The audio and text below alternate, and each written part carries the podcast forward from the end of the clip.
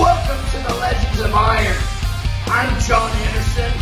Meet my co-hosts Nick Best and Akim Williams. We're gonna have some amazing guests on the show. Buckle up tight because we're gonna be talking about the shit you're not supposed to be talking about. We're gonna be discussing anything and everything it takes to become a Legend of Iron. Legends of Iron is brought to you by MuscleMeds, the creator of Carnivor. Carnivor is the most powerful beef protein on the planet.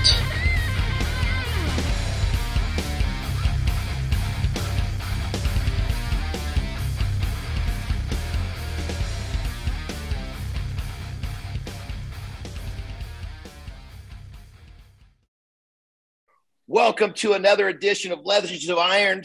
I am Jon Andersen. With me, always my partners in crime, Nick Best and Akim Williams. Unfortunately, Akim is on the way to India to do some guest appearances. He won't be here today, but it doesn't matter because we have got a guest for you. Let me tell you, we have got an exciting guest for you today. This guy is one of my favorite ever bodybuilders for a number of reasons. Number one, he just fucking crushed shit for over a decade. If there was a big contest and he was there, he was in the mix. If he wasn't winning, the motherfucker. The second thing is this guy was fucking strong, and we're talking not just strong. We are talking fucking cock strong. He's moving weights around most people would dream about.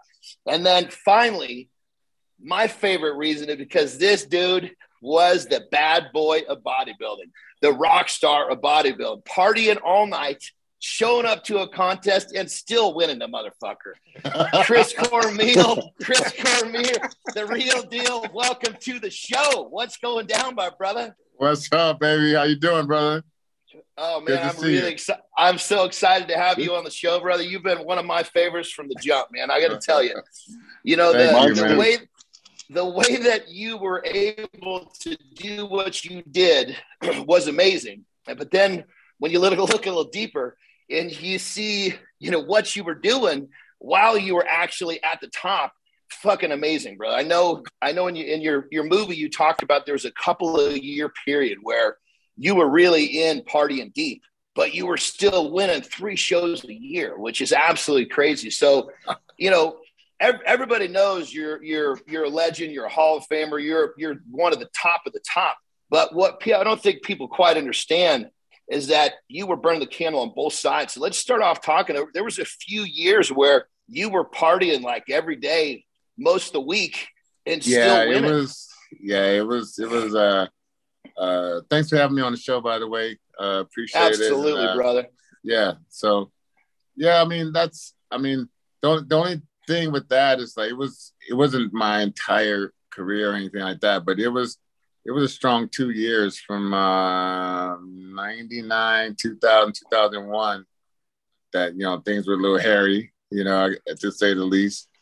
And uh it was and you were uh, winning you were winning the ironmans at this point too. You were winning oh yeah you won oh, the yeah. ironman four four years in a row oh yeah. you were most definitely. most definitely. And I, yeah. and I, I was just mad at the end that I didn't do it more while I was here because you know on that stage you know I was it really brought out the most of my physique. And even though I didn't win the Olympia, it was a lot of Olympians, winners, Olympian winners that I beat in that Ironman show. Yeah. You know, from Ronnie to to Jay, uh, Dexter, uh, they all did. They all placed behind me in that Ironman show before. So that's one thing yeah. I wish I would have did more of. I actually saw John Balik this past weekend at the uh, expo here in San Diego. So I took a photo with him, and uh, that was that that was uh you know we were just talking about the old times because he would never make me sign a contract to show up at a show. I just call him on the phone and say say John, I'm coming to the show. They say, all right, I'll see you there. And then I'll jump out of bed and go down there and kick some ass and come back. Uh,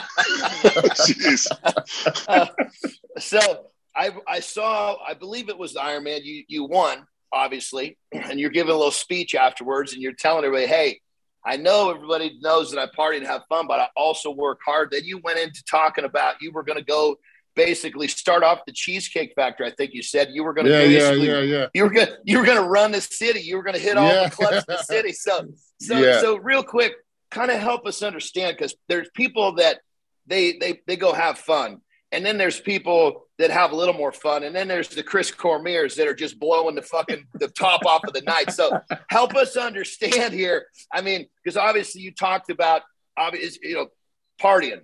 There's a lot of levels of partying. You, you talked about alcohol. You talked about drugs. You even talked about having a Nubain issue.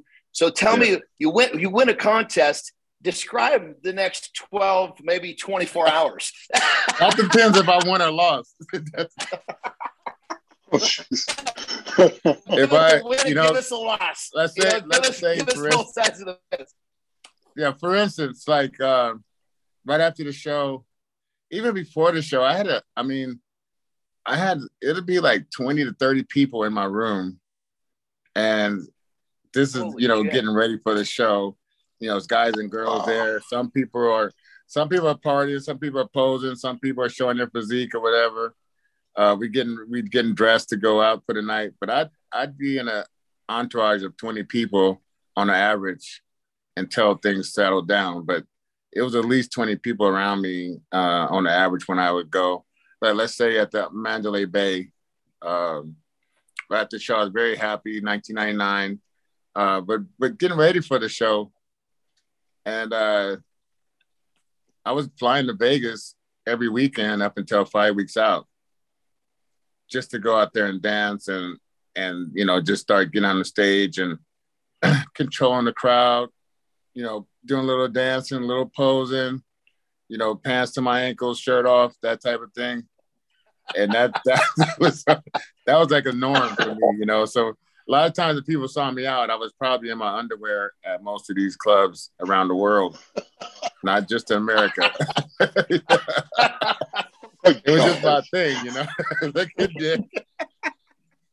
And, you're partying for like a couple of days here sometimes. Yeah. I mean, it's not a, Yeah, just, yeah. you're not, I you're mean- not, you're not going out for the night. I mean, you're, you're, you're loading up and you're fucking going for it. I mean, Describe, that was I mean, my release. That was my release, man, because you know I had a lot of pressure on me. I, I mean, people don't understand the pressure you put on yourself personally, but then you have fans that's putting pressure. They want to see you do well. You got uh, sponsorships, sponsors that want to see you do well, and that pushed you to compete. Sometimes I didn't want to compete, but I had to compete. I was invited to the Arnold Classic. I was invited. You know, I, I was qualified for the Olympia. So every six months, I'm doing five or six shows. I'm doing ten shows a year.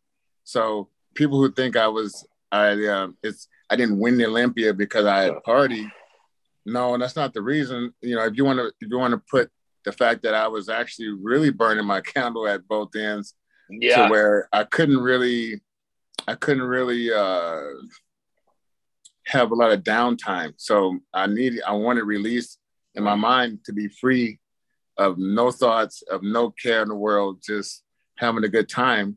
And that's the way I was doing it, you know. And I was uh, I'd go from let's say after Arnold Classic, they had a, they, they I stopped going to the banquet after party banquet thing they have for the Arnold. I just go straight to the club.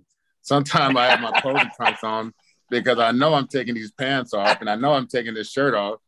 So I just go, I just, Oh I just get the color off and get my ass to the club. And then as soon as I get to the club, no drink, no not, nothing. Just as soon as I hit the door, I'm up on the stage and I got my clothes off and I'm just doing my thing. I mean, a lot of times I see like Ronnie in the audience. I see uh, Ronnie at the club, and Ronnie just he was sitting there like, "Damn boy, you are killing me, cracking me up right now." But I had a couple of after parties that I that Ronnie and the, all the all the crew, you know, different bodybuilders went there and stuff, and you know, back then, you know, people are pretty free. A lot of the chicks that I was with in my group, they're they're in there topless at the show at the at the party whether it's a club or a house party. Uh, uh, you'll see, uh, like I say, I was just, I was just free, free, just free living. And uh, I mean, you're, you're you know, winning. coffee show to It's- show and it- and you're winning. It's hard to argue with your Hard to- formula. You know what I mean? it was hard, Living yeah, in that moment, what How are you you- going to say? How do you turn it off? Yeah. How do you turn that off when you having a good time? You're collecting checks. you're going from, you know, you're like one day I'm here, oh, I want to fly to Amsterdam tomorrow, you know, something like that. And I go hang in Amsterdam for a few months or Australia for a few months. Uh, went to, uh, I was in uh, even Ireland for a few months. Uh, uh, for a couple years, I've done that too. But I've been, you know, at the time I was just going with whatever, and that was as soon as I'm done with a competition, I'm I'm just want to be out of my mind for for a little bit, just to just to break out the monotony of of the constant training. There've been a lot of times, a lot of holidays where I was in uh in contest form, con- contest form fully to where I have no holiday. You know, I just buy whatever's mm-hmm. necessary to treat or with the presents. Daddy's in the gym, you know. Yeah. You know, yeah. when, I, when I became a father, everything was it was like right in the middle.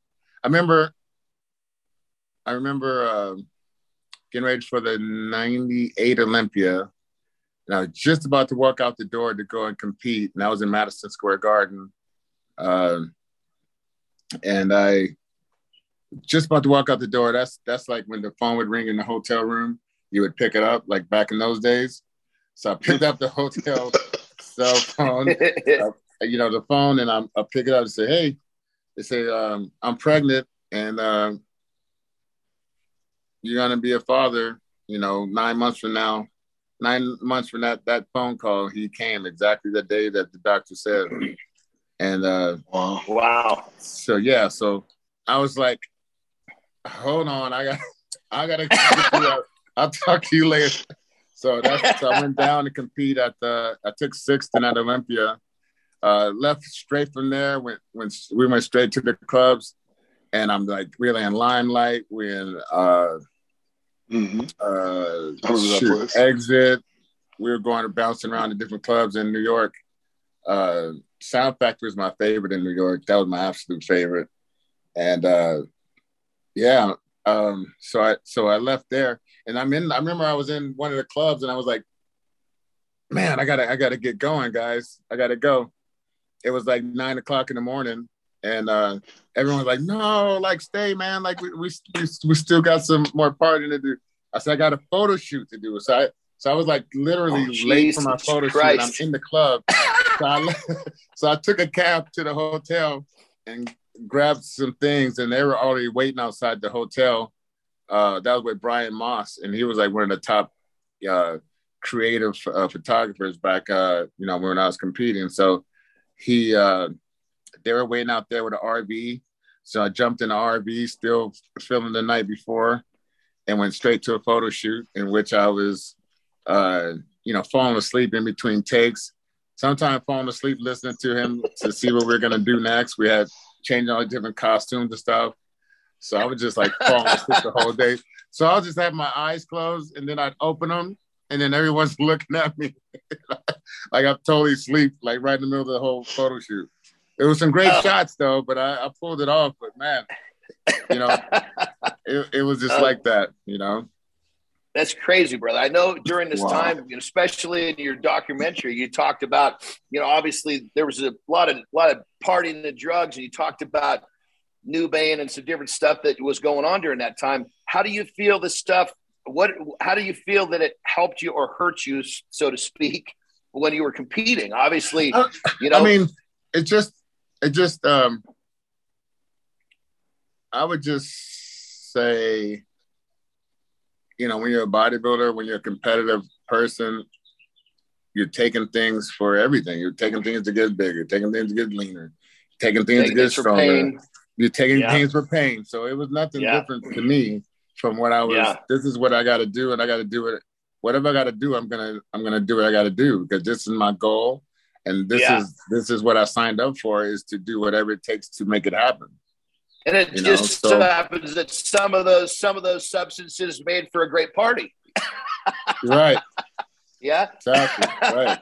yeah. So well, that's yeah. So that's yeah. So then I was just like, um, you know, between that and you know, coming off the drugs of a competition itself can leave you a little uh sorry about that. My kids. Uh, so no would leave you, some of those things would leave you.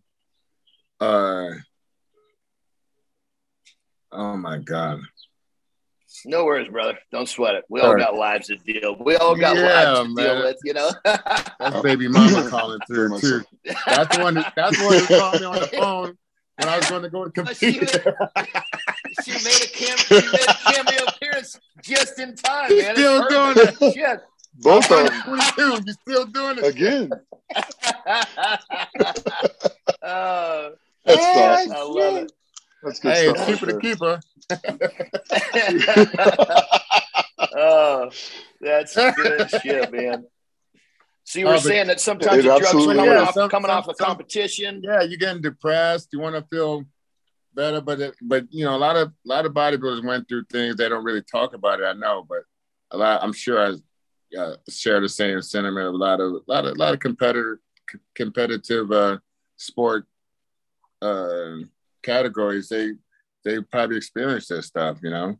So it was it was like I think for the most point of I would get up to 290 some pounds in between shows.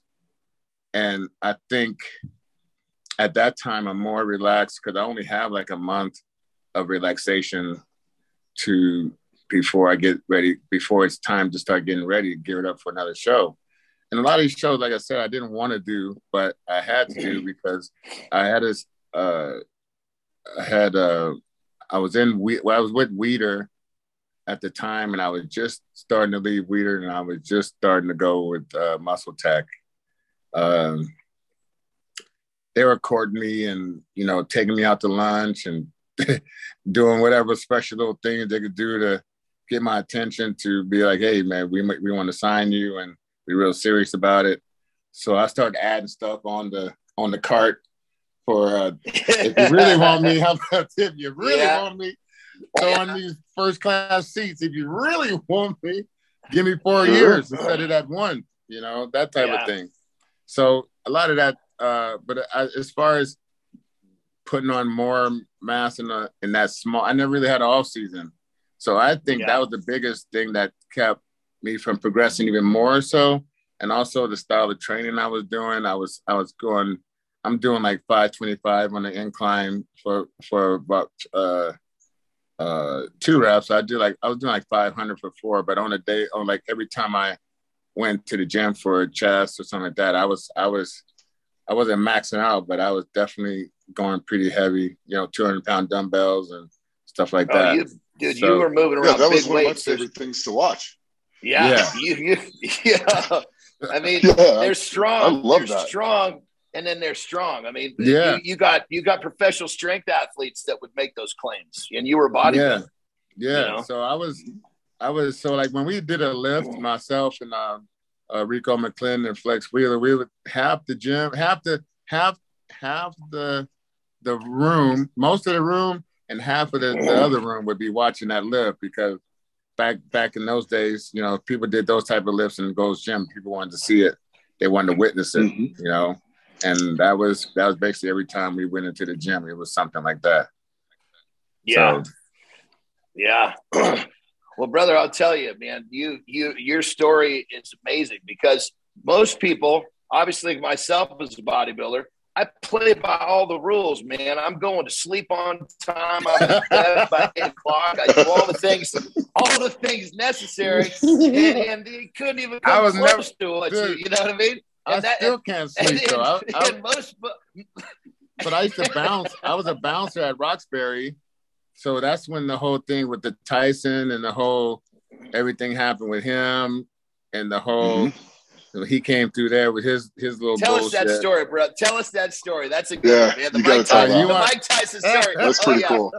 yeah, you got to tell us That's the Mike really Tyson cool. story. oh man, I was. This is like 1992. I was I was training for the Mr. USA for those those periods of time. I was around 23, 20, 24 years old. And I, you know, I came out of uh I got introduced to him that day because his whole crew came in there and uh it was about maybe about 20 guys with him and his neck was like this and it was like I remember he was sitting there and he was like it was like a line of girls. And back then, everyone had a little black book back in the, the 90s. But this guy had a yellow pad, those yellow pad like this. He had like a little black it's true story, dude. It's a true story. and it was a whole line of girls out the VIP room waiting in line to give him his phone number, uh, you know, and contact information. So I know for a fact this guy never raped anybody. That's for damn sure, for one. they were throwing it at him. He didn't have to, you know. So yeah. So then um, I went to it was the the club was over. Um, I was there, um, standing by his limo. He had a limo, a limo, a limousine, uh, two Harley Davidsons, and uh, and a Rolls Royce, all caravan. All his people was in it, and obviously he was he wasn't in the the the, the vehicle yet, but I was standing by it. And then this girl was telling me, "Hey, you uh you slept. He said hey you know i can't believe you work for this guy. He's a fucking asshole. And i was just i was just telling her i don't work for mike tyson. I work for the club. I work at roxbury. And then as soon as i said that slapped me from the back of the head. Boom. And his hands i'm telling you right now is hard as nails. Like like his hands are no joke you know so and my brother, and you know, I was close enough to my my one brother. That was like one of my pet peeves in life is to get slapped in the back of the head because my brother did that to me all the time when we grew up. So when that happened, I just got full of rage and was probably probably some trenbolone at the time, parabon at the time in there mixed in there too. And I turned around and was like, motherfucker, like that. And it was Mike Tyson. So you, if you can understand what that must feel like to turn around. oh my god! Like, oh yeah. So, oh yeah. Breaks. But I, yeah. Yeah, you, you can't think breaks. of a worse person. You cannot think of a worse hey, person. But I'm on that small, to. I'm on that small list of people that probably said that too. Survived.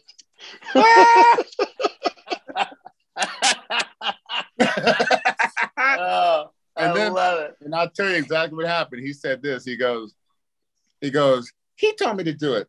Talking about a guy next to him, but he had this high pitched voice. You understand? I we, we yeah, yeah, yeah. He told me to do it, and then uh, and I looked. I said, "This motherfucker," and it was like I was just raging. I was just I just wanted something, right?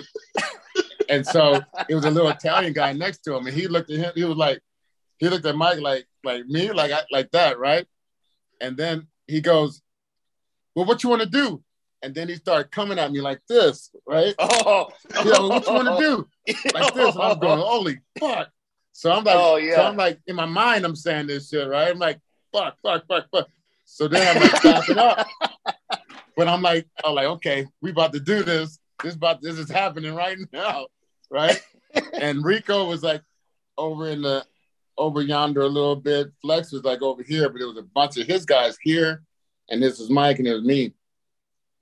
And I'm backing up and I'm backing up and I'm like, okay. So he, so people started coming in between us. And I was just like, and people was like, oh, you want to press charges? Do you want to press charges? Uh, everybody's seen him do it and like that. And I was just like, I said, I don't want to press no fucking charges. I just, I just want to get a lick back. I just want to something back, you know. I just want to get off right now. I, I just want to get something off. I don't care about. I don't. I probably would have got a few hundred thousand dollars on that one because I'm telling you, dog, he, he hit me with a, a, lot of. It was a lot of shit behind that slap, dude. I was like, dude. But the thing is, at the time, I was so pissed, and I was still mad, even throughout the week. I remember telling my mother about it. And I was like, "Mom," I was like, I want to. I don't. I don't. I said this is not over. Like we. I, I need to. This is. We gotta. We gotta have a discuss. We got something's got to happen. Something. And I remember her just saying, just be careful and you know, just you know, don't lose your mind. Just think, you know, think things through. And so I got my buddy uh, Rico and a few guys that I work with at the club, and we decided the next weekend we was to go look for Mike. So we went to go. we went to go look for Mike Tyson. Oh my god, that's a great idea. there are so few, No there, there- Let's go there- look for Mike there's- Tyson. That's what we need to do. There's so few people on the planet who would go look for Mike Tyson. Oh my god. Uh, this We is gonna go look for price- Mike. This is Let's go settle this shit. Right? So we we go down to uh, Larry Parker's down in uh down in uh this is in Beverly Hills because everyone used to go there after the clubs. So it was like it was about four four or five of us. I don't remember exactly, but we get we go into Larry Parker's. He's not there. We're getting some food. So they start uh so he he comes in and they started playing like his fights and greatest hits or whatever Mike Tyson was on the thing. So we see him, and then so like, okay, we're gonna start antagonizing this guy, right? So they showed the one where he got hit and his mouthpiece comes out and he's trying to pummel on the ground to pick up the mouthpiece. Yeah. They're trying to put they're showing that on the screen. So we just laughing at the top of our lungs, like laughing at the screen, like we laughing at him for getting knocked down, right? And we turn and then we turn around and look at him, like, yeah, we laughing at you, right?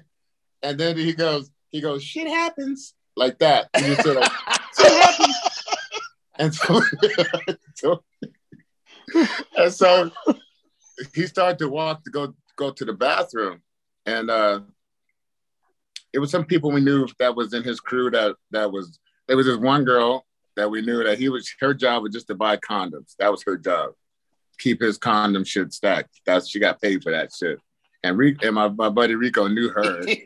And then oh my God. it was uh it was uh just different little characters he would have with him, but I'm sure they're all getting paid some kind of way. But he he called well, he walked by our table and my buddy goes, uh, uh Rico goes, Hey man, why you slapped my homeboy like that in the head last week at the at the at the club? And he's like, Oh, he's a big guy, he could take it like that, right?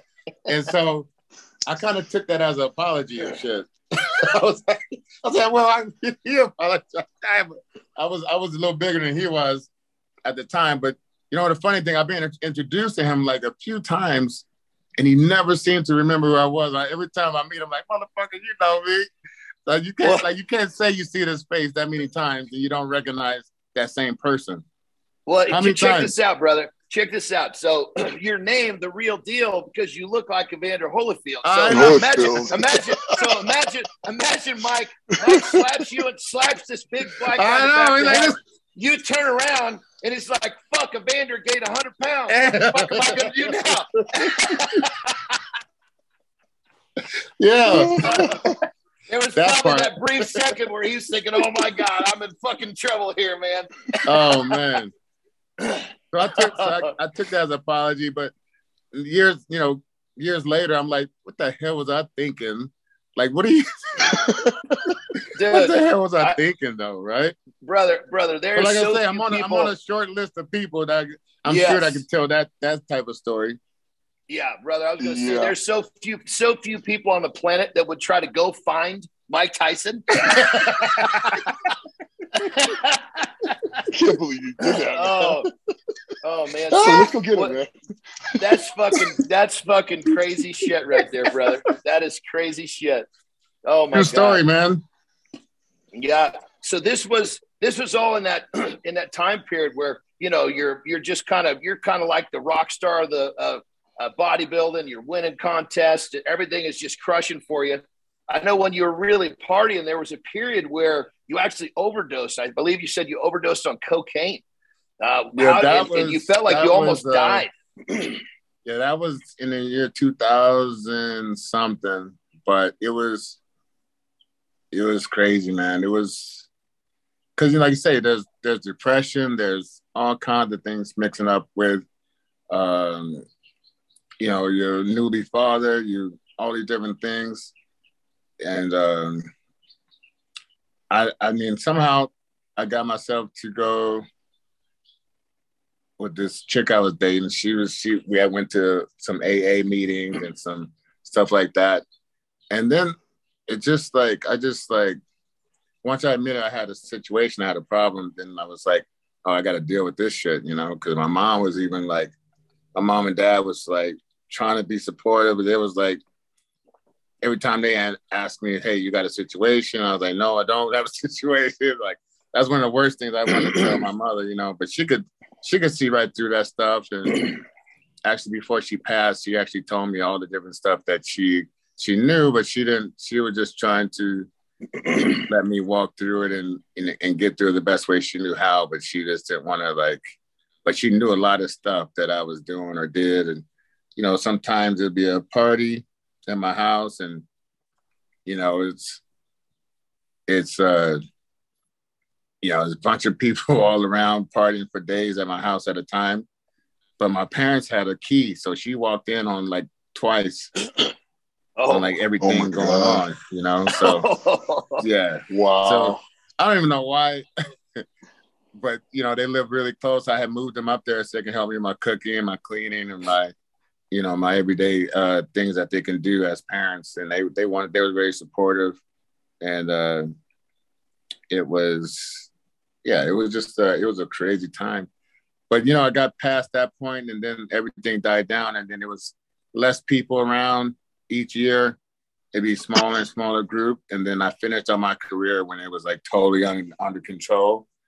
But it was for a time. It was it was a good twenty people from around the world would be in my group of people that I hung out with, and that's the thing. Is like people who are special people you got to keep you got to make sure you're keeping special people around you because a lot of times and some of those some of those group of people there were good people and there were good people in their own right to where we're still friends to this day that I met just like on a whim going to a party and say, yo, come come on, let's uh, hang out.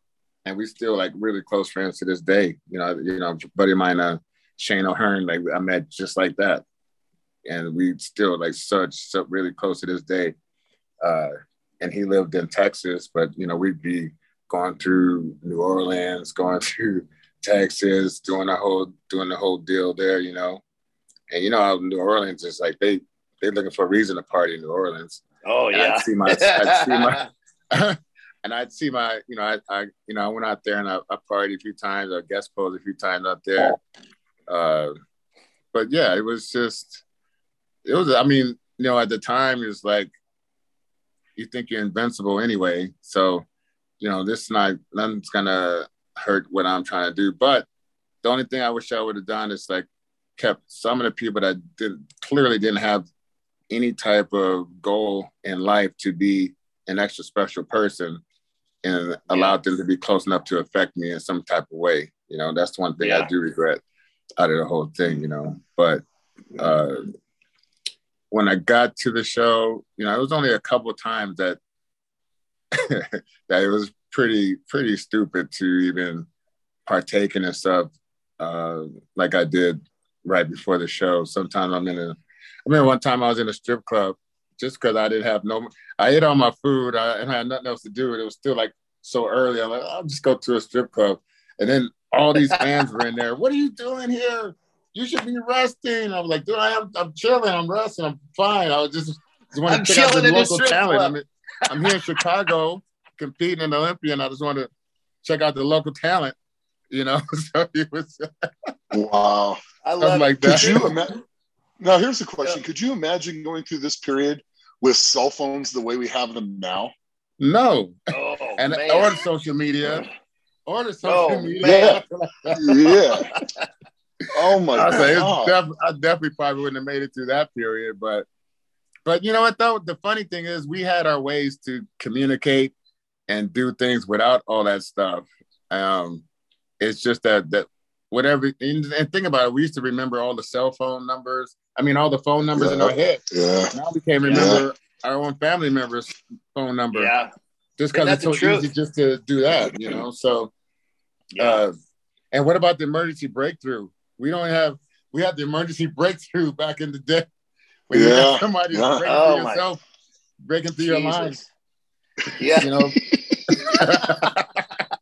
that wouldn't oh work.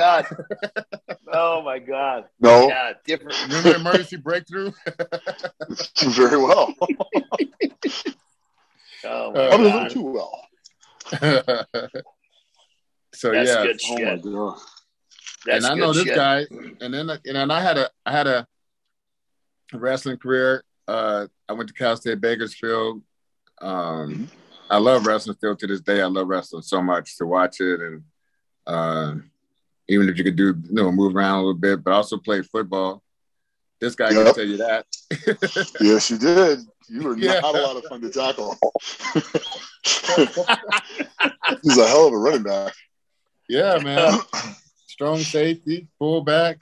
You know, You were, cool. you, were kinda hurt a little you, and you were bodybuilding through all this too, and you because you Yeah. went to college for football and I believe wrestling also, And but wrestling, you were yeah. The whole Yeah, time. so, so- you were developing your Mhm. craft as a bodybuilder pretty much from the oh time yeah, you the were a whole teen. time. Yeah, because my high school teacher, when I was like 15, thought it'd be a good idea if I tried bodybuilding. She thought I had a good body and a good frame that I could probably put some good muscle on and be this bodybuilder guy. And I was like, really? You think so? But I was actually shy also. So it was like, I didn't know how I was going to get on stage and take off all my clothes at the time. But then it was just like, I went to the show, just like 1983. I went to the show just to watch it and at Palm Springs High.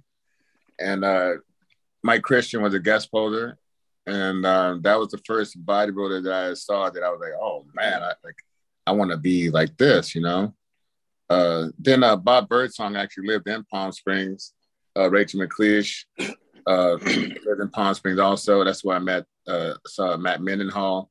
He was in Palm Springs all at the same time, but I didn't I didn't um, get close to these people, but I I had short little conversations with these people. But I, that's when I was like, I went to uh, College of the Desert and played two years there, Mhm. and I, was, I made Yep. the All State All State uh, JC team for uh, strong safety, and uh, uh, and then I was just like, I want to be this bodybuilder. I want to. I, I stood up right out of class and left and never went back. And, No uh, shit. Yeah, I was I was in business. I was in business law class, and I remember, I remember I was in business law class, and I was writing down Mr. US, Mr. Teenager California, Mr. Teenage National Champion, Mr. USA, Mr. Olympia, and I remember I was looking at the list of Mr. Olympias and competitions I wanted to win, and I just looked at the door and I got up and I just left and never went back and moved to Venice, and then that's what I was going to be doing. and that was it. Bam. That was it. I'm out. And, I'm gonna go do this like that, and, set my mind to it. and then the, the the the chapter of Chris Cormier, the bodybuilder, starts and just got Yeah, bigger and better the whole time, man. yeah, You know, it's funny. It's funny because you say the you know what was stopping you from bodybuilding originally was taking your clothes off. Well, fast forward ten years, you're on the stage, and then you don't even take your trunks off. You just rinse off and go to the club and take as, as you put put your you know the pants around your ankles. You know, you got you, you got past that fear real real good, brother. yeah. go figure that, huh? Oh man, that's crazy. So I, I got a question. Just So throw myself in the fire enough that it won't bother me to to, to not show how shy I really am. You know. yeah, so that's yeah, that's yeah. how it happened.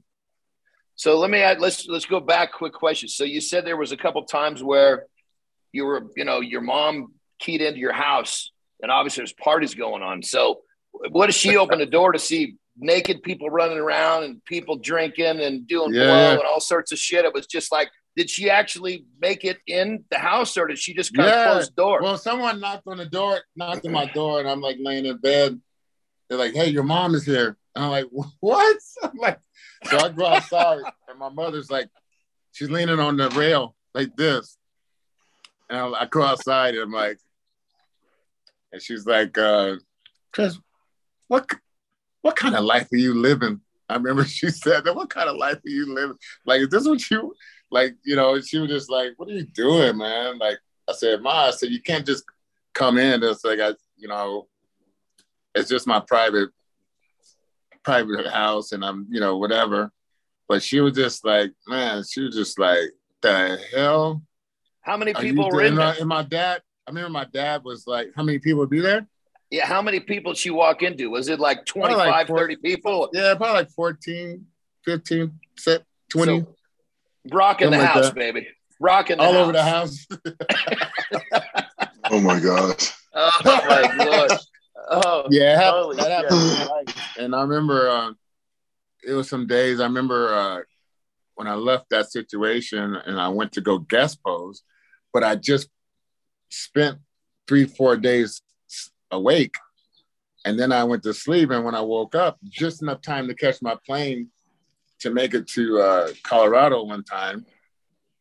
And I remember making it to my hotel room. But you know, when you get startled out of your sleep you just wake up, I remember waking up and I didn't know where I was, why I was, where was I supposed to go, at what time, who was picking me up. I didn't know anything. So I was just like, holy shit. So I, so I started to call, call around to find out all this information. Like, what am I supposed to be doing? And all this type of stuff. But it, so it's like, like I said, it was a strong two year period. This is, wasn't throughout my whole career. yeah, it was And a kind of a definitely wasn't condensed at the end, period. But that two year period, it was it was pretty, it was nuts, man. Like and then the, the different times I'd compete before the show and after the show, there's at least 20, 20, 30 people in my room, at least. Because you had, It was you had just mentioned chaotic. that Wow. you had mentioned that during that during that two to three or two year period or that period of time that sometimes you would be you would be high four days out of the week, but yet you're still winning shows. You're still winning shows during this period. Cause I was a So- beast. I was a beast still. I was still like, but I knew, but I felt like I knew when to stop and I knew when to, when to, to chill and to this one I need to focus. And I was able to switch it. And I was like, boom, I got to get to work. I got to, Yeah. I got to do this. You know, I had a, uh, you know, I got the Arnold Classic coming up and here I am 10 weeks out. I got or whatever, 12 weeks out, 15, 14 weeks out. Um, I spent that whole month or whatever, you know, relaxing, shopping. You know, every month I'm going, I'm tightening up the wardrobe and tightening up the, you know, I'm saying I got to be ready. so I'm buying like, I'm buying like six outfits every month, head to toe outfit every month, six of them. Get the And Louis Vuitton was, going, uh, all that good stuff. Yeah, got the got the whole got the Louis Vuitton going with the whole Rolex thing going and the whole just living it, you know. But it wasn't the smart way. It was. I mean, I should have been investing in stuff. And then, but then when I tried to invest in stuff, I got railroaded by people. You know, I had a this lady trying to take care of the money. So, you know, she's trying to be the accountant. I'm trying to get. Uh, I was about to try to get into this restaurant deal. That guy turned out to be a gambling degenerate. That I was, Oh no! I was just about. Yeah, I was about to. Yeah. So that was that was in Vegas when I was living in Vegas for a short time. And man, living in Vegas, boy, was that was hard on me at that time because I was like, shit, that's like I was You waking have to up be at very 2:30 every disciplined day. if you live here. going, to, going to sleep at five, waking up at 2:30, 2:33. My whole clock was just ass backwards in Vegas. Oh, Yeah, man, you gotta be that's rest. very disciplined if you live here to not get. In Yeah, trouble. you gotta be. You just you, you can walk out the door any time of the 'cause day, you- twenty four hours you a day. could be in your house. find trouble to get there in into. Southern Southern Highlands. Southern Highlands. Oh, right okay, there. yeah, yeah, yeah. So I was living in Southern Highlands, but you can go get into whatever you want to get into. It's still like 20 minutes, 30 minutes, you'll be Yeah, into anything, you know. But yeah, right down the Uh, freeway. Yeah, yeah, yeah. So Nice. It's a that's quick why I drive. lived out there. But it was, and then I lost a lot of money out there in Vegas with uh with that whole uh interest interest uh situation they had, you know, with all the different homes. A lot of people losing their homes out there. So that is With the migrated real back to. California. Uh, but I had like a five bed. The house was too big. I should have went smaller. You know, this Yeah. is uh, you know, and that's you know, and Titus was my training partner uh through some of He these, sure- you know, And he sure he sure wasn't going to keep you on the straight and narrow. no, no. but then No. I swear there's a lot of pros that was trying to go that route, and I was like, no, you're not gonna go that route around me. They were trying to ask me, hey man, you know, they wanted to hang out, they wanted to do this or that, and I was like, no, man, I'm not gonna be the one to show you nothing, not me. So you got to go Yeah. somewhere else if that's what you're trying to do, because that's one thing about me. I was never trying to hurt anybody or anyone's situation or dreams or whatever. So I didn't want to be a part of that. So a lot of people uh, got turned away. That's that's kind of stuff you never hear because people don't really talk about that stuff. But I was, I I was uh, even people that trained with me and whatever. I was nothing but a positive influence on their their their life. That's know? cool, man. That's really cool, brother. Yeah. Yeah. Really cool. So, so check this out. There's been a lot of times, a lot of people have said over the course of your career that, you know, that uh, they'd seen you come into the hotel uh, early morning, early morning. Judges. The, of, the, of the, day of the show. Yes. The damn judges. So, so, so here's the question. How many shows the judges you literally you stay up all night and then literally just not not go to sleep and go go to the show. How many how many shows did you do that way? Um, couple. It was a couple. It was a couple. One was uh, uh the Olympia. I ended up taking third, and one was uh won the show in uh, San Francisco. And let me, let me, the only, the only, the only, the only reason. Well, it's really unusual, but it clearly worked for you. I, I mean, it's the only, the only reason in San Francisco because I ate so much in between shows. We were on a tour, and I was like 270 some pounds, and I had to compete the next day. I was like, oh shit. I was like, I'm not going to sleep. I'm just gonna, I'm just gonna do whatever I got to do to lose as much weight as possible. Whatever, you know. But but this and, this uh, is this. And I ended up winning the show, and then went right back to hanging out as soon as the show was over. But I won the show and I took third in the show. That's the time that I can say those two those two times it was definitely not not what I'd recommend, but that's what happened. Well, brother, you make it. You somehow you made it work. And let me, let me just make sure I got this straight. You said one of these was Mr. Olympia, the biggest show on the planet. You didn't go to sleep. You got you got your competitors are all taking two three days of doing nothing but trying to dial in, and you're out partying the night before. You stroll in, you had five six in the morning at the hotel, clean yourself up, and, and go to prejudging. This this is crazy, and that's literally how it went. That's how it went. Dude, that's how it went. that that's you know wow. that's insane. That's insane. I mean, it's it's a it. I mean, it, it's just crazy the fact that it was actually possible, you know, because you you think of now, especially now with the protocols and all the things that the guys go through to get to that that place they need to be. Hell, man, yeah. your place your place was in a strip club until four in the morning the night before the Olympia. but but like I said, uh, people, yeah, it's from that ninety nine to yeah. So yeah, man, it was just crazy. And then, like I said, it was there was so many guys and there was so many girls around, and there was so many people around that was like, you know, some people not here anymore, you know, obviously, but it was like, uh, it was a, it was a, it was a roller coaster, man. It was like, but I remember sometimes some people would be like, Chris, like, what are you doing? Like, I remember Dorian called me into his room one time. He was in Vegas, and he was like, he was like, don't he was like, and that's when I started calming down when he was like, you don't want to be that guy in a rocking chair wondering what if I would have did this differently or what if I would have done that differently. You you have what it takes to be anything you want to be. And he was telling me you uh,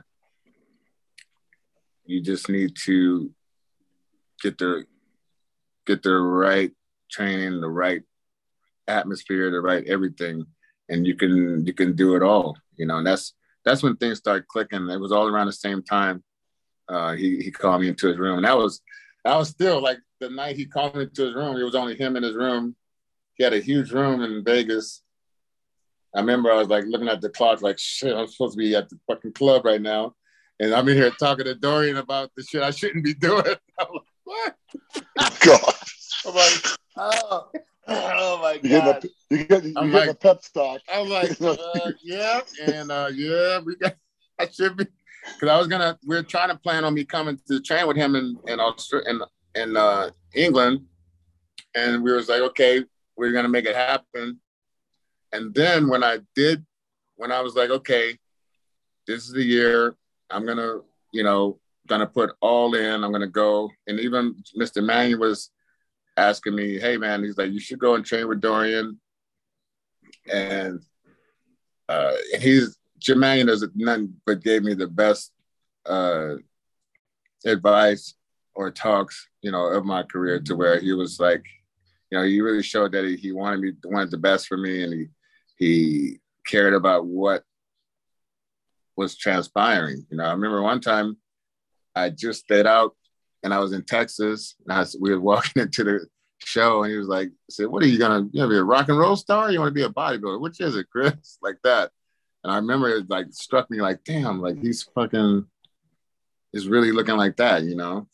Um, when I set out, and and by the way, like even growing up in Palm Springs, no one would have ever thought that I hung out or whatever. They, they just know me as being a from my neighborhood days on up to trying to be uh, you know, one of the best in the world at something. They were like, they never, they never, that, that those paths never crossed because people did a lot of stuff in the neighborhood I grew up in, but it was never like something that I was ever even thought of, you know, never even fathomed like to have a situation like that involved in my career and uh, something I need to, you know, even worry about because it was just, I was never that person. So, like I said, it was, and that only came about because some people that I, like my my core was Flex, Rico, myself. It was us three, and then it was then it became four because there was Paul Dillett. So when Paul Dillett uh, came into our circle, it was just us four, and then uh, we ate, slept, trained, ate, cardio, trained, slept, cardio, trained, worked all together. We never was uh, apart. So when that started to slowly go apart, that's when other people started creeping in, and that's when everything started creeping into my life. So I think um, that being said, that's when when I was saying you got to watch your circle because yeah, you know, like I said, even if you're not that type of person, that's just creep in just because you're friends with this person, and all of a sudden, yeah. oh, this is what they're doing. This, mm-hmm. you know, and the shit I was seeing happening behind all of that shit, I was like, oh shit, really? You know, so it was it's just that quick. I'm sure the same thing happened with Mike Tyson. You know, I'm yeah. I'm sure of it. So sure. check this out. you know, you talked about Dorian giving you a, a pep talk, and I know there's a lot of really, really top guys back in your era that, and Ronnie Coleman being one of them, saying point blank, if if Chris would have focused and paid attention to more detail, he probably could have been an Olympia. Also, what what do you feel? Do you feel like if you'd stayed in that if if that group with you, Rico and Flex and Paul Dillett had stayed together, t- talk to us about no, what you think would have happened. Yeah, I think for sure that would have happened. Um, it's you know it's funny because people take steroids, take whatever they can take to get to make to, to make it to this level of excellence and of uh, physical to where it's like they just an, an Adonis and they're one of the, the best. And then there's there's also a form of uh, almost like afraid. You're afraid of the success of what all that comes and what all comes with it, you know. Or and you do those. I, I, I just think I'm not saying that I was, and I know I know people like Flex, uh, we always dealt with little mental, little thing, little glitches that got into our uh, into our program to where it was like we didn't we didn't that wasn't our, our goal was to actually make it happen but then when it was right there to happen you know are you willing to do those extra little things you know and that's the the people that went as far as made the Olympia, uh, Jay, uh, Dexter, Ronnie, um, uh, Dorian, Lee Haney. Yeah, those guys was able to do. Those guys were able to do that, and I think uh, that's what separates the actual number one from the number two. I was yeah. definitely one of the top two or whatever. But I know there was a day where I actually had the top physique in the world. I don't know which actually what day that was. It may not even been a competition that day, but I know I had the best physique on the planet for sure. And, and the best part is you were probably in the strip club all night the night before. yeah. so do you think hey, of- but listen though, but but to you know, but also think about how many shows I did. I just like 73, 75 pro shows. That's amazing. That's a lot of shows. And and think about the hormones that are provided for you to do those shows. So think how horny you are most of the time doing our shows. Like you you can't how you gonna blame the one when it's, it's like it came along with the job? You know, it was yeah. just like it was and and if you're already, you know, on the on a better side of testosterone as a good as a good athlete, you're on the better side of testosterone normally. So I mean, just think, you know, you putting gasoline on a fire and then you're expecting whatever and whatever comes out of it, then you know, it's like, oh, that's you. you know, like, right? Uh, yeah, fucking, yeah. That's fucking great, brother. Shit. So when, when, if if you were to obviously there was the major distractions was you know the women, the drugs, obviously just the people in general. But if you had to say if you had to say what was more distracting to your success, was it the women or was it the substance? Of course, they work hand in hand, but well, if you had like, to well, single one out, because you, I think more more of the different females that I was involved with was definitely way more because it was never. It's not. I mean, it's it wasn't like oh man, I could. It just everything came along with that. I mean, the the, the sex, drugs, and rock and roll is all is all blurred together, right? all tied into one. Yeah, yeah. So, uh, but like I said. Uh, but I had I had an amazing run because I I mean I, I was really close with Robbie Robinson when I was very young 19 20 21 I'm training with with Robbie Robinson already and he was they were all teaching me him and uh, uh, Gary Strydom all these people was in my mm-hmm. life pretty deep to where I knew how to be a pro long before I was a pro I was getting deep tissue massage done as a teenager I was I was going through rounds and rounds and rounds of posing and training with the best of the best from a young age. So I knew it was to happen because I knew I knew what I needed to know to get there before I got there. So I just feel like, you know, I pressured the hell out of myself, and uh, you know, I was like, I'll do a show, and like, okay, if I don't place in the top five, I'm not doing this no more. I need to go do something else. It was like strong pressure for me to do well, and uh, it was, uh, and when you know, when when different sponsors came about to where you, you know, you had to, you had Joe Weider saying, hey, if you, each year you qualified, you need to do that show. And they kept asking me to do the Arnold Classic. So they kept asking me to do this show and that show. So I'm doing, like I said, 10 shows a year. I think that was the biggest thing that kept my mind like I'm so pressured to do all these shows, you know. So I think just competing so much took its toll, you know because a lot of people don't do 10 shows. A lot of these guys do three, four shows and they're going crazy. So yeah. just think about doing five shows over over a 10 year period every every six months. Yeah. With wow. the best of the best. Yeah. Yeah, you, you were always locking horns with the best. You there was no in those yeah. days there there was no there was no easy show to go to. You know, no, no. yeah. that yeah, that's and, and you said you competed over 70 times. I mean, that's that's amazing.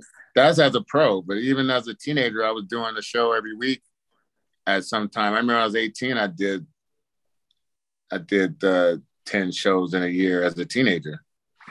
So wow. it was it was just something that uh, you know, coming from a wrestling tournament and then have the next week having a bodybuilding tournament, you know, I've done that stuff, you know, when I was 18 like that. So it was, you know, I was just staying super busy at what I love to do, and I was to compete. And uh, yeah. even the people that I train today, or or help or or or mentor, I just let them know what my experiences was, and I've experienced a lot of different things on both sides of the coin, and uh, I, I, um, but I am happy to have helped people win world championships and uh, national championships and USA yeah. championships and all these different yeah, that's a huge part of their, their journey. Yeah, man. Yeah. Yeah, no question. You be, you become one of the top, uh, you know, in terms of coaching and and just advising yeah. and all, yeah. everything that comes to helping a competitor get to the top. You're, you're at the top yeah, of the top of the game sure. again, sure. again, brother. Which is, I mean, mm-hmm. that's you. when you do something, you're going to get to the top, which is really fucking cool. You know? Thank you, man. Appreciate it. Yeah, yeah, absolutely. so I got a quick question here in terms of your air. There's all sorts of talk about when you like your air of competing in level of conditioning versus today.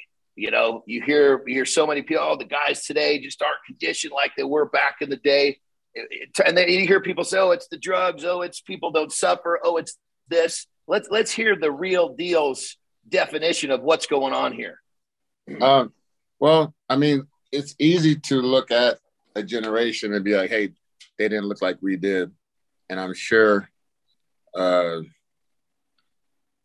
the generation before myself was like Lee Haney, Lee Labrada. Uh, mm-hmm. There was uh, people who are in the middle of that, like Shawn Ray. He was like, he was like right there uh, in All the, show that I was doing.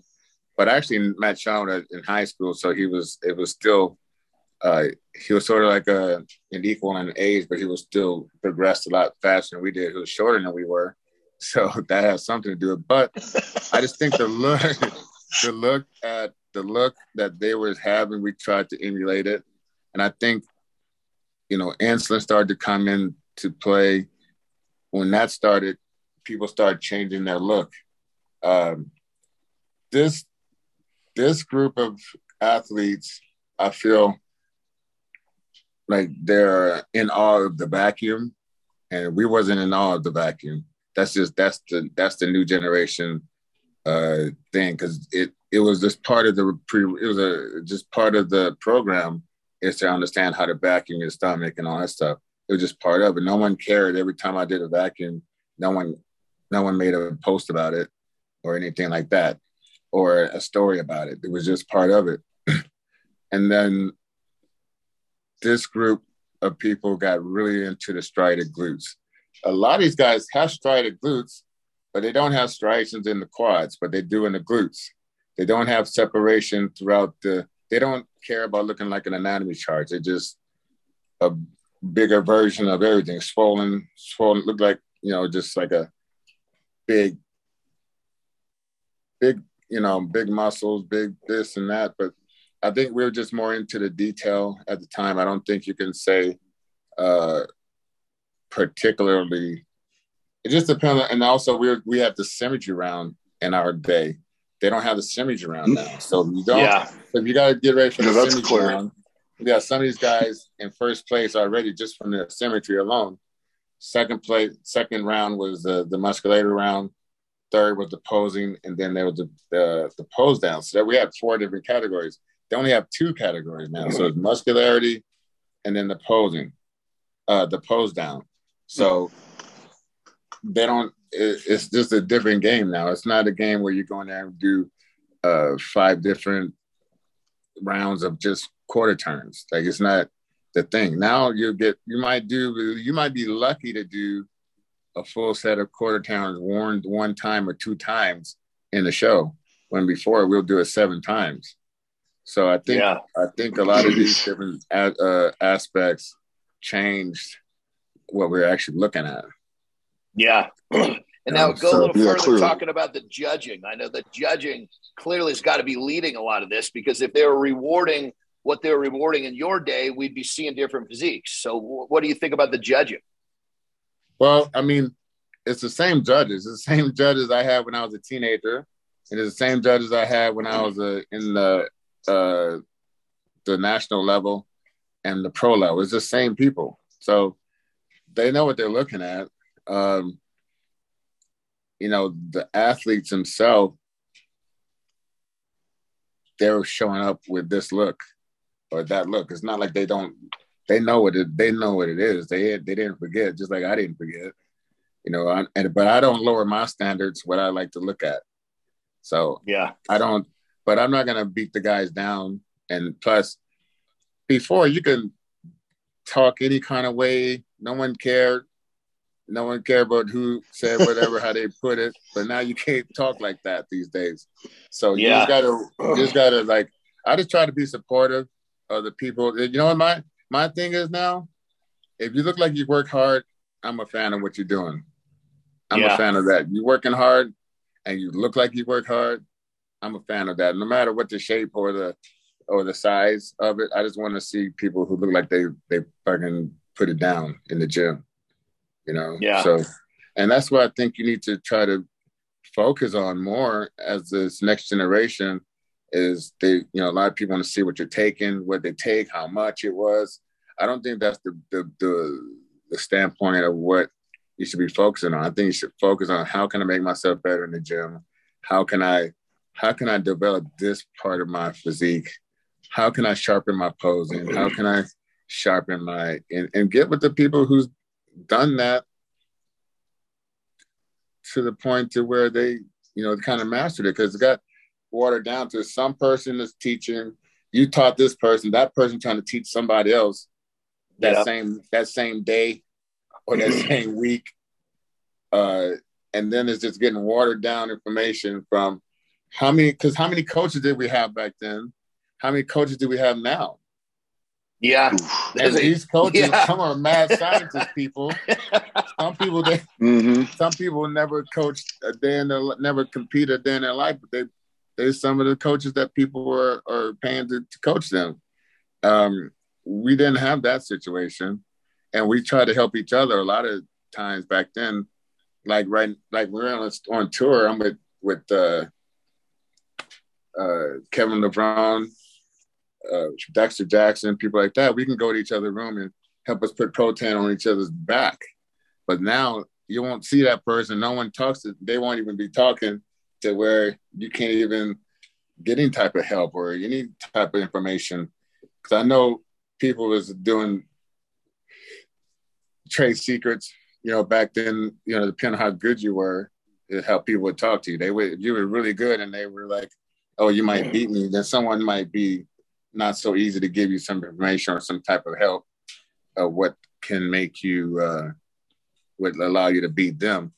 But nowadays, I think it's just uh, everyone is uh, it's just a little different different pack of people now, you know. But I feel Yeah. like I feel like for the most part, if they, I don't know, I don't know, I just don't. I- It's it's not like they're not dieting because I didn't I didn't have those type of ripped up glutes like that. That wasn't my look, but that was never my goal because I was on tour with people who was never longer was not there anymore. I was on tour with uh with Munzer. I beat Munzer Mhm. many times, but uh That guy was always shredded. Always. yeah, but that was that was like just paper thin skin all the time. yeah. And but when people would pass or something like that, I'd be like, hey, that's that's not what I'm going for. I'm going for a healthy Lee Haney style looking physique. I'm healthy. I can cut. I got striations. I got shape. I just need some little bit more fullness, and then I'm gonna go and compete. But that's the look I was going for. I was never trying to be the most ripped guy in a, in any stage. That was never my goal. Yeah. yeah. Kind of, it was really interesting to hear your take about all these different generations and all the different influence, which then, you know, kind of changes the look as time goes on. That's a great perspective, you know. Another question I've been, I'm really, really uh, want your take on is what is your perspective? What are your thoughts on all of the, there's been a whole lot of death in bodybuilding in a real short period of time. What, what's, give, give us your take on that. Um, like say Another one today. for for instance, when I was in the hospital for the the spinal infection, hmm uh, that's what derailed the whole thing. And you know, I, I fought back and forth my, mentally about you know the mind fuck that comes along with not being able to do what you uh, what your goal was all your life and not be able to do it anymore, not be able to compete anymore. And then um, the doctor, I remember he was telling me, he said, Chris, you got the largest heart I ever seen in my entire life. And he said, that's not good at your, I was like 295 pounds at the time. Uh, and he was like, I was like, at the time, I got this warrior attitude, like, but this is what I do, you know. I don't, I don't. uh Yeah, Doc, this is what I do, man. This is what, what I do. Yeah, me? I want to go out on my shield, you know. I want, I want to go out on my shield. Fuck it, you know. Yeah. And then, uh and then he was, and I was like, "You have a dangerous job too, Doc. You might get a, a life-threatening disease at any given time in this hospital, but you do it." And he was like, "Yeah, that's true." I said, "Yeah, so this is what I do, you know." But as a couple years, you know, at that time went on, I felt like I was in a bubble of, I was still in that same bubble. Like, I mean, I was smoking weed in the hospital. Like, I was straight, definitely in a bubble that wasn't right. like, like I, I would do what things. Are, what, what, are they? What are they saying when you're smoking weed in the oh hospital? What, what, the, what is that saying? Uh, see, this oh, the good thing is, you get my wife. this is see, this is a shit that that this is the real deal shit right here, brother. I love it. Smoking dope in the hot. He's in,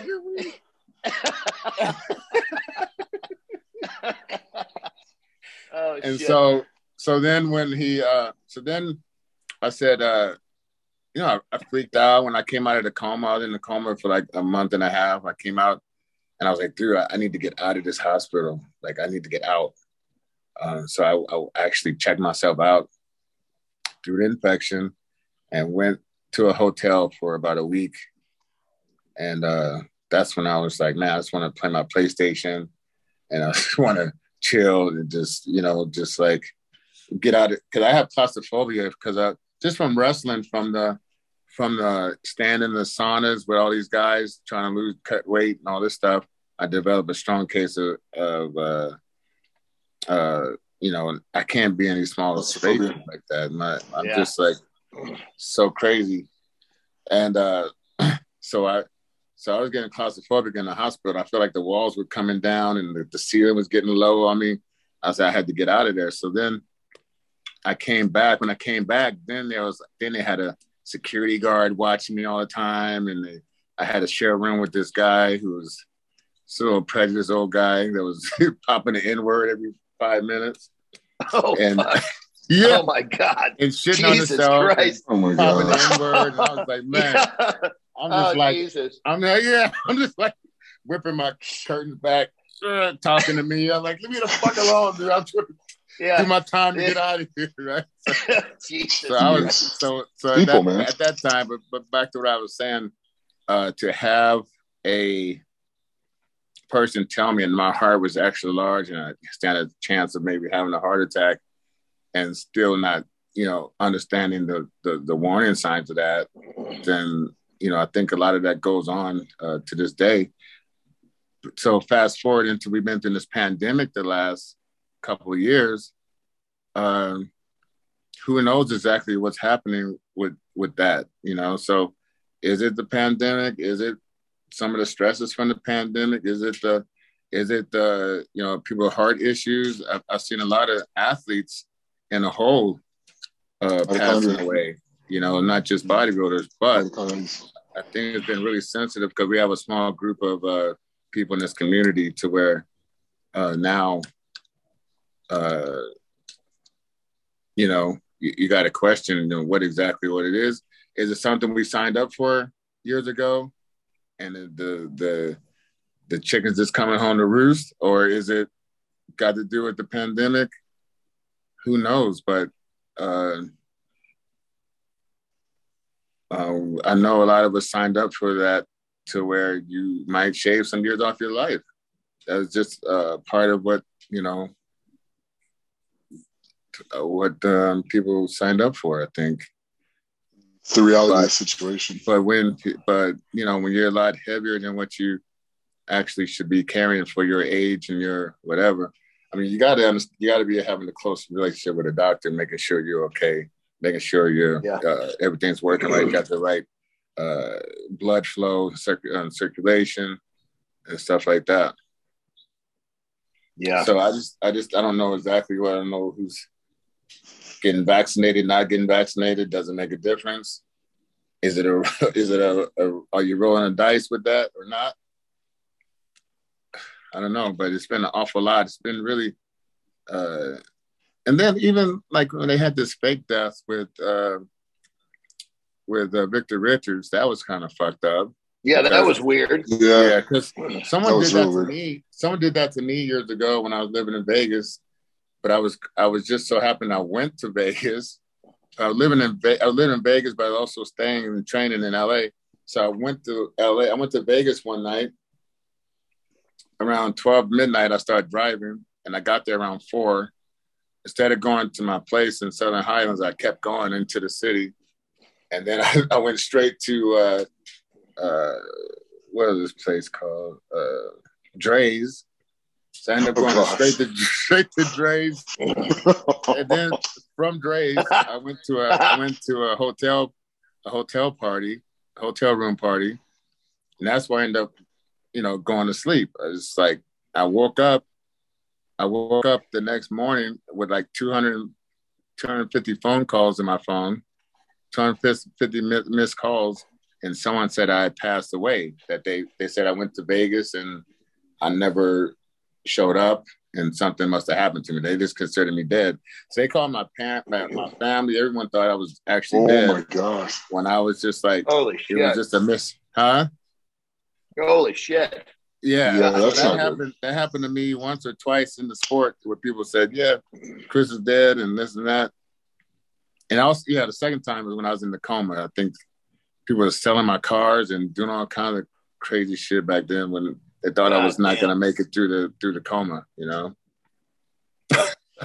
That go that goes right back to you saying that you got you the wrong people around you, man. They're they're fire Yeah. sailing your shit the, mo- the moment they think you're you're checking out. Fucking awards missing, all kinds of shit's missing. Jesus Christ. Yeah, it was fucked That's up. crazy.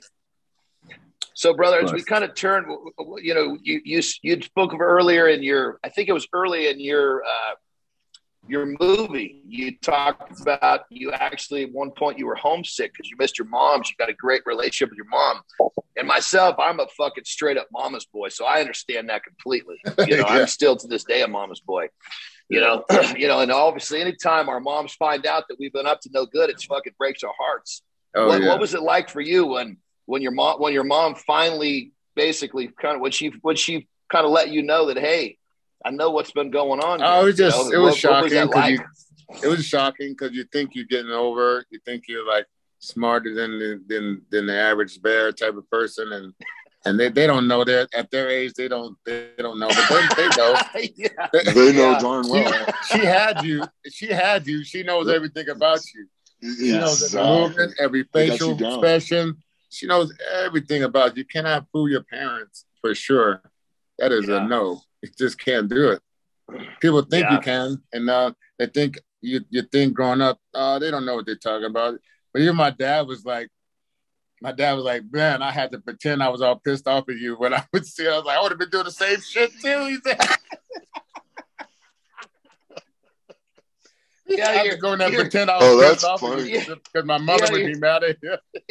Your, your mom comes home and says, "Can you?" I went in Chris's house and there was naked Yeah, people oh, all over. that stuff. You know, Because they were, and your 'Cause they were cleaning up- your- they were, yeah.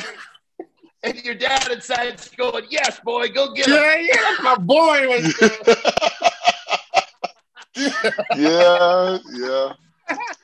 I actually kind of know what that's like because uh, Yeah. caught my boy with his with his girlfriend.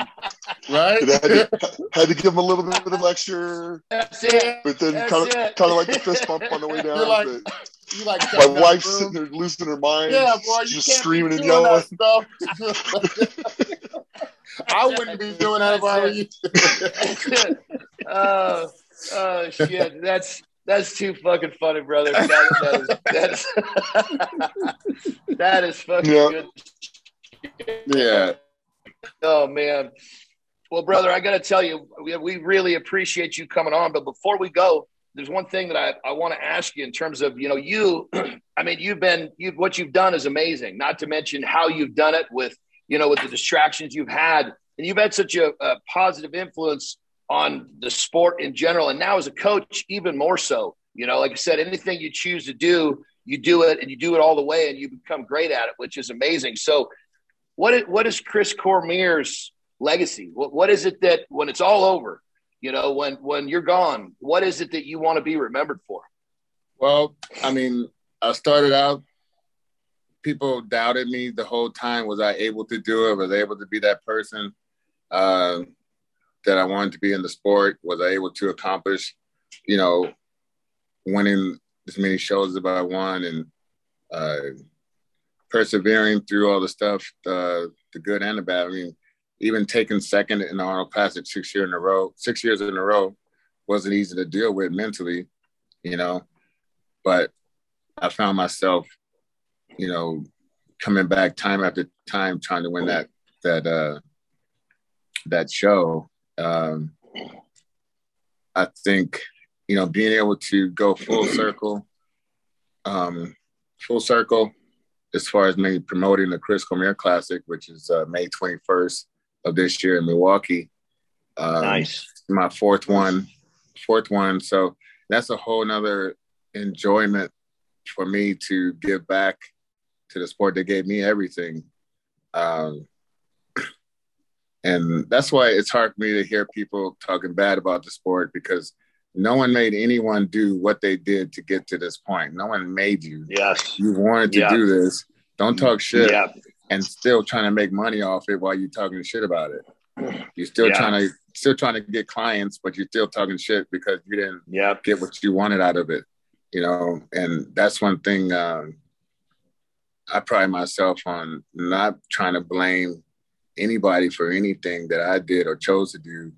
Um, I had the opportunity to do uh, to compete all around the world uh, meet so many people, so many good people, and um,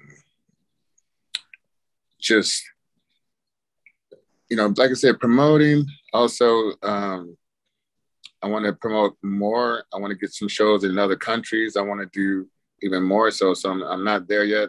Also, want to teach what I've learned in the last 30 some years, almost 40 years now, uh, in the gym, you know, through some affordable ways to do so, but it's going to be a give and take, but affordable ways to do so. And just to be like, yeah. this is the way you it's a blueprint to make all this stuff happen. You just have to follow the blueprint and you will be, you will succeed on your own, uh, in your, your own lane, your own lane and your physique. I can't make everyone look like Ronnie Coleman or make everyone look like Jay Cutler, but for yourself, I know I can change your your your uh, your look or improve it to to the best of your ability or the, that individual's ability and also um, yeah so once all that's done then i can feel like yeah i'm at the end of the end of the uh, uh, end of the race that i started uh, many years ago but i'm not done till i do all those things but i want to I still want to continue on with the Chris Cormier Classic, uh, hopefully in China, hopefully in Brazil, and uh, hopefully uh, another part of, uh, of America. But that's that's my goal right now. That's that's what I want to leave behind that that legacy. That's really cool, brother. well, you know, like I said, man, you, you've affected a lot of people here, and uh, you know you're still doing it, and, and now you're doing it in a way where you can take people that are coming in and you can give them your knowledge and your knowledge is priceless brother so i gotta say you, this brother. was so much having so much so much fun having you on we're gonna definitely have to do another episode with you if you're cool with it because yeah. hell all we did was bullshit yeah. talk about the crazy stuff hell we didn't even we didn't even talk much about competing and a whole lot of other stuff so yeah we'll definitely we'll we'll definitely do it again in, in the future sure, Nick, yeah, you got any- know man any, anytime brother anytime yeah Nick, you got anything else for Chris before we go? No, it was just an absolute pressure, absolute pleasure doing this with you, and I'm just glad I don't have to tackle you. I'm I'm good with that. Once was plenty. So, Hey, thank you so much for everything, and it's it's Thanks, amazing guys. what the kids are going to be able to learn from you. So thank you. Oh, for sure. Thank you, man. Thanks for having me, man. Good to see you, brother. Always good to see you, Yeah. Nick, man. Like uh, you Thanks. always greet me with a smile and a and a big old hug every time I see you. So I appreciate Yeah. that, man. Not forgetting about the little bro. And uh yeah, man. No. That's it. That's That's it. Well, that's Good to see that's you, gonna man. do it. That's gonna do it for another edition of Legends of Iron. We will see you next time.